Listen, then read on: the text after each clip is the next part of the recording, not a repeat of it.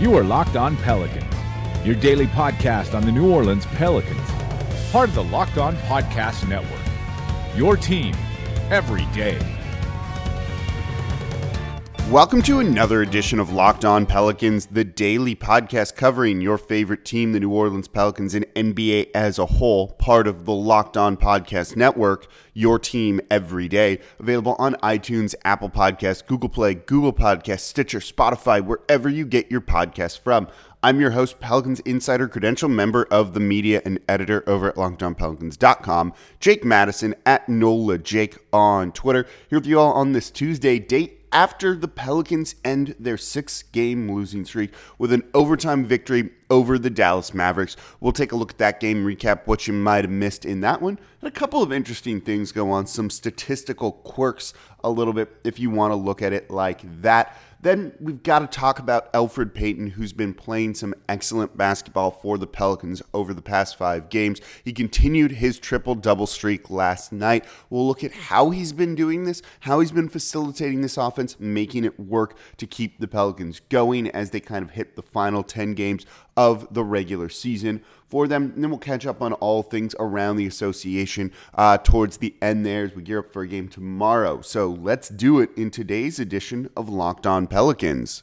So it was another overtime game for the Pelicans. However, this one went better than the one against the Phoenix Suns. The opposite of a complete meltdown maybe happened in this one as the Pelicans scored a 129 125 victory over the Dallas Mavericks, a game that does have standings implications on the tanking side of things, but also one that I think are a little bit overblown. And I'm not really worried about this team winning a couple of games here and there and hurting their draft stock because, one, I don't really think they're going to have much of a chance of jumping up. And two, in a weaker draft, who really is there a big difference between picking six and ten if this is loaded for the top three and then after that it gets a little bit dicey maybe that becomes a little bit more clear as we start to hit the draft evaluation stage but right now it doesn't really matter and sometimes it's just not worth being miserable and watching horrific basketball to kind of get to that point. and you saw some fun basketball last night with this team really trying hard in overtime. But the Pelicans first got down big. They were down by as many as 12 in the first half. But a big third quarter really put them on the direction and kind of getting back in this game.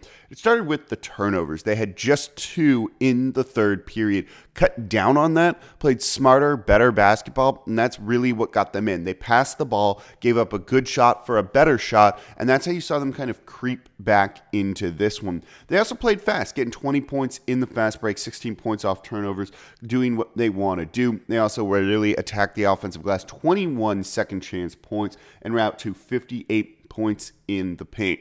We're going to save Elfrid Payton, who did put up his third, uh, his fifth straight triple double, for the next segment to really talk about that. He was pretty good in this one. So let's look at the other guys first. You had a starting lineup of Anthony Davis back in there. He was eight of 11 for 20 points on the night, finished with five assists, six rebounds. Was just kind of efficient minutes out there, which we know he's capable of doing, and basically like the 21 that he's uh, stapled to play. Julius Randle getting the start up there next to alongside him as well getting 34 minutes. Another 30 point performance, nine rebounds, four assists. He closed the game out for the Pelicans. You know, we talked a little bit yesterday about whether we kind of like him or not. But he scored, I think it was like eight straight or nine straight for New Orleans in the fourth quarter that really kind of got them right back into this.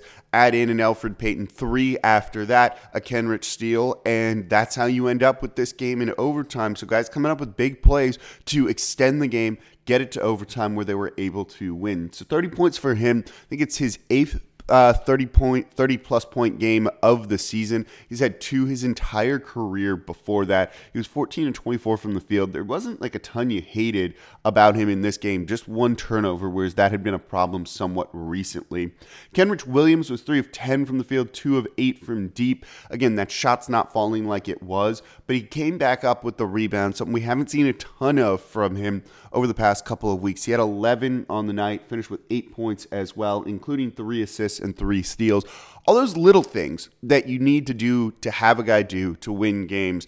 And head coach Alvin Gentry said as much after the game, saying he doesn't really show up in the stat sheet, but the plays he makes, whether it's getting a key defensive rebound to end a possession, a steal that forces a turnover and leads to a fast break, are so important to this team and what they want to do that it can't really be kind of understated um, whatsoever. Frank Jackson had another double digit performance. I think this is the seventh straight for him. 19 points on the night. You saw the assist numbers creep up a little bit. Four for him, two rebounds as well, steal and a block. He was three of four from the line, two of six from deep, seven of 17 overall from the field. So, again, seven straight uh, double digit scoring efforts. He, though, interestingly enough, hit maybe the game winner or the shot that iced it in overtime, up five or up four. I forget what the exact total was. He hit a big three that basically sealed the game for New Orleans. The young guy coming up in a big moment. Really nice to see. Okafor in this one got about seven minutes, two points. Darius Miller, 10 points off the bench. Ian Clark uh, got hot early before not really getting much playing time later on. 10 points for him. Cheick Diallo with eight points as well well. You're seeing kind of some of the more younger, unproven guys really get minutes now. We'll talk about that a little bit in the third segment as well.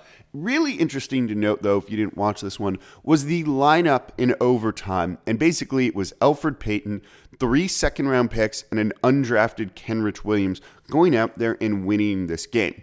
It's against the Dallas Mavericks, who have a worse record than the New Orleans Pelicans do uh, by th- uh, three less wins. But still, that's a pretty impressive thing to see. Elfrid Payton, again, by the way, triple double all night 19 points, 11 assists, 10 rebounds. We'll talk more about him coming up in just a moment. But you had him, Kenrich Williams, who was undrafted, uh, Frank Jackson, Darius Miller out there basically to close out this game alongside Cheick Diallo that is an interesting five man group to go out and win you a game, whether it's the Pelicans trying to tank by tossing that lineup out there, or just seeing what the young, energetic guys who have a lot to prove and who are hungry can do. It got the team the victory. And you saw no Julius Randle despite a 30 point game in there. Alvin Gentry said after the game his Achilles and hamstring were feeling tight. They don't want to risk injury. You've got to wonder if that means they're going to start reducing his minutes now, as there's only 10, 9 games left to play in this Pelican season. Other things of note from this game Luka Doncic had a triple double. Not a great shooting night for him. You're seeing that kind of go away a little bit, maybe opening the door to make the rookie of the year race a little bit more interesting. He was 10 of 26 from the field, that's sub 40%, for 13 rebounds, 10 assists, and 29 points. Still very good, but he's starting to hit that rookie wall just a little bit. Uh, Dirk Nowitzki needed four points in this one to move up the all time scoring list and he got it eight points on the night for him. That puts him at sixth all time passing Wilt Chamberlain. Pretty cool thing for him, and what we all kind of assume is his final season. So before we get to Elfrid Payton and looking at the triple double streak he's on, the names that it puts him with, did you guys know you can fill out a NCAA tournament bracket on DraftKings this year? That's right. DraftKings, the leader in daily fantasy sports, has a totally free bracket with tens of thousands of dollars up for grabs. Everyone fills out a bracket during the tournament. You know you do. You may as well do it on an award winning app with tons of free prizes. For the first time ever, DraftKings is offering a bracket battle promotion with $64,000 in prizes. Whether you want Duke and Zion Williamson to win, Kentucky to make a run given the ties they have to New Orleans, or are you looking for LSU to make a big push in the wake uh, in the in the the wake of the Will Wade scandal? You know, wh- you know how it works, and that's all you need. So before tip off of the very first game of the tournament, just pick the winner of every game every round. That's all there is to it. The best part is you can play for free with the code DRIBBLE, D R I B B L E. The code is DRIBBLE. You can even set up a private group for you and your friends and compete for bragging rights. So download the DraftKings app or head to DraftKings.com now. Use the code DRIBBLE to enter the bracket battle promotion for free and compete for your share of $64,000 Free money is on the table for you all. That's code DRIBBLE to enter the bracket battle for free only at DraftKings, the game inside the game. Elig- eligibility restrictions apply. See DraftKings.com for details. So, Elfrid Payton last night continued his triple double streak, maybe one of the weirder ones in the league that we've kind of almost ever seen, where he's got now his fifth straight, joining Michael Jordan, Oscar Robertson, Wilt Chamberlain, and Russell Westbrook in the history books.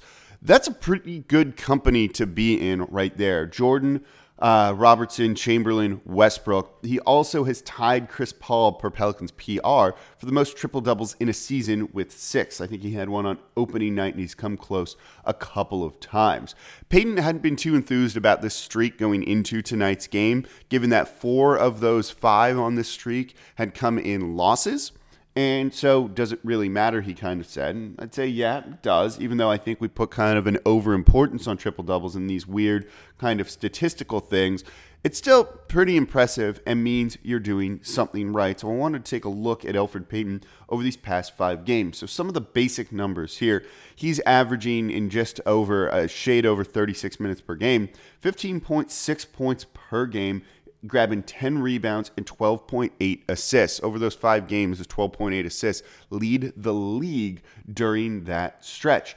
Straight up, he's just been good. Only 2.4 turnovers. He's also grabbing a steal during this just not a lot that you really want to complain about. Maybe, maybe the field goal percentage right at 42%. You'd like to see him shoot better. Basically, he's going 5 of 12 from the field on any given night. Not ideal there, but it's been okay. And his three point shooting's been a little bit better. So, how's he doing this? How's he grabbing the rebounds, the assists, and the points? And let's start looking at the points first. And his shot chart, and when you watch him play, is hyper efficient. Coming into the season, Alvin Gentry touted that he gets to the rim a lot and very easily. Um, better than anyone else not named Russell Westbrook. Again, good company to be in when it comes to scoring or living at the rim, something that he is very capable of doing. Well, basically, during this stretch, he's taken one mid range shot. They're either all in the paint, primarily at the in, at the rim in the restricted area, or from three. And he's shooting over 36% from three during this stretch, this five game period. That's good. There's just no other way to put it. He's not taking bad shots. He's being more efficient with it. It's making him just a better player and also helps the team a little bit. Instead of living at mid range, he's trying to live at the rim, which leads to more kick out passes and other opportunities for him to really go out there and score. And you're seeing that um, start to come through during this time. Next up, let's look at the rebounding. This is also important. Not usually the most important skill set for guard, but for the Pelicans who have just maintained, uh, you know, a competitive style of play during this run, this has been important. He's grabbing 12 per game. Part of this helps that Anthony Davis isn't out there. You're not seeing Julius Randle finish games um, always for the Pelicans. Didn't play in overtime last night and you're seeing Elfrid Payton get some of the opportunities to grab those boards. Um, he needed two going into overtime, got him. Also, probably helps again that Randle and Davis aren't out there. So that's an important aspect of this, and keep that in mind a little bit. I don't know if these numbers are all going to be sustainable throughout you know a whole season. These high, high rebounding numbers that he's getting, but it's been good.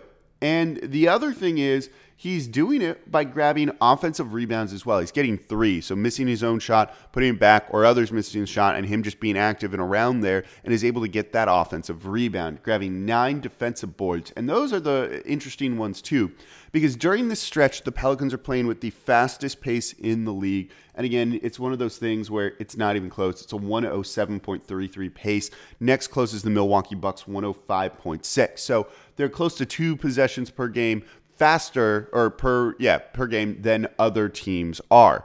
That's quick. You do that by getting boards and going. And for the Pelicans who struggled offensively during the stretch without Anthony Davis, really, the uh, getting easy points in the fast break in transition is the way to do it. And you're seeing Elfrid Payton lead that by grabbing these boards. He's getting some in close because we know where he likes to be at the rim, but also those long rebounds off opponent shots that he's able to corral with his good size. He can get out there and run, and he's doing that. And then that factors into the next part of this, which is the assist numbers, which Elfrid Payton is leading the league in over the past five games, almost 13 per game. Part of this is we've seen the assist numbers for the Pelicans come up since the Anthony Davis trade request because Davis isn't out there as much. So you need to work the ball around to get a good shot because you don't have kind of your go to score. You're just passing the ball more because of it. You don't have that guy that you just get it to, you back off, let him cook. So that's going to lead to more assists. Simple Uh, as that. And Elfrid Payton, being the point guard, is going to kind of be the one that's the primary beneficiary of that. But he can play in transition like that. He can make the right pass, and you're seeing that. He attacks the rim, he kicks out to shooters in the corners or on the perimeter, or dumps the ball off to a guy like Julius Randle, who's been living down low. And that's what you're seeing this team get. So it's kind of a combination of a lot of things. Him getting those rebounds leads to points and assists for him and he's doing it incredibly well. Again, you don't just get accidentally put in the company of Oscar Robertson, Wilt Chamberlain, Michael Jordan, and Russell Westbrook. It's not just a fluke thing that happens, and he's playing particularly well, and he deserves it. This is going to give him a serious look at being here next year, and is probably earning him more money than he would have been getting otherwise. It'll be curious to see what his future contract might be you know, do you feel comfortable with three for 18, six million a year, or has he potentially earned more than that?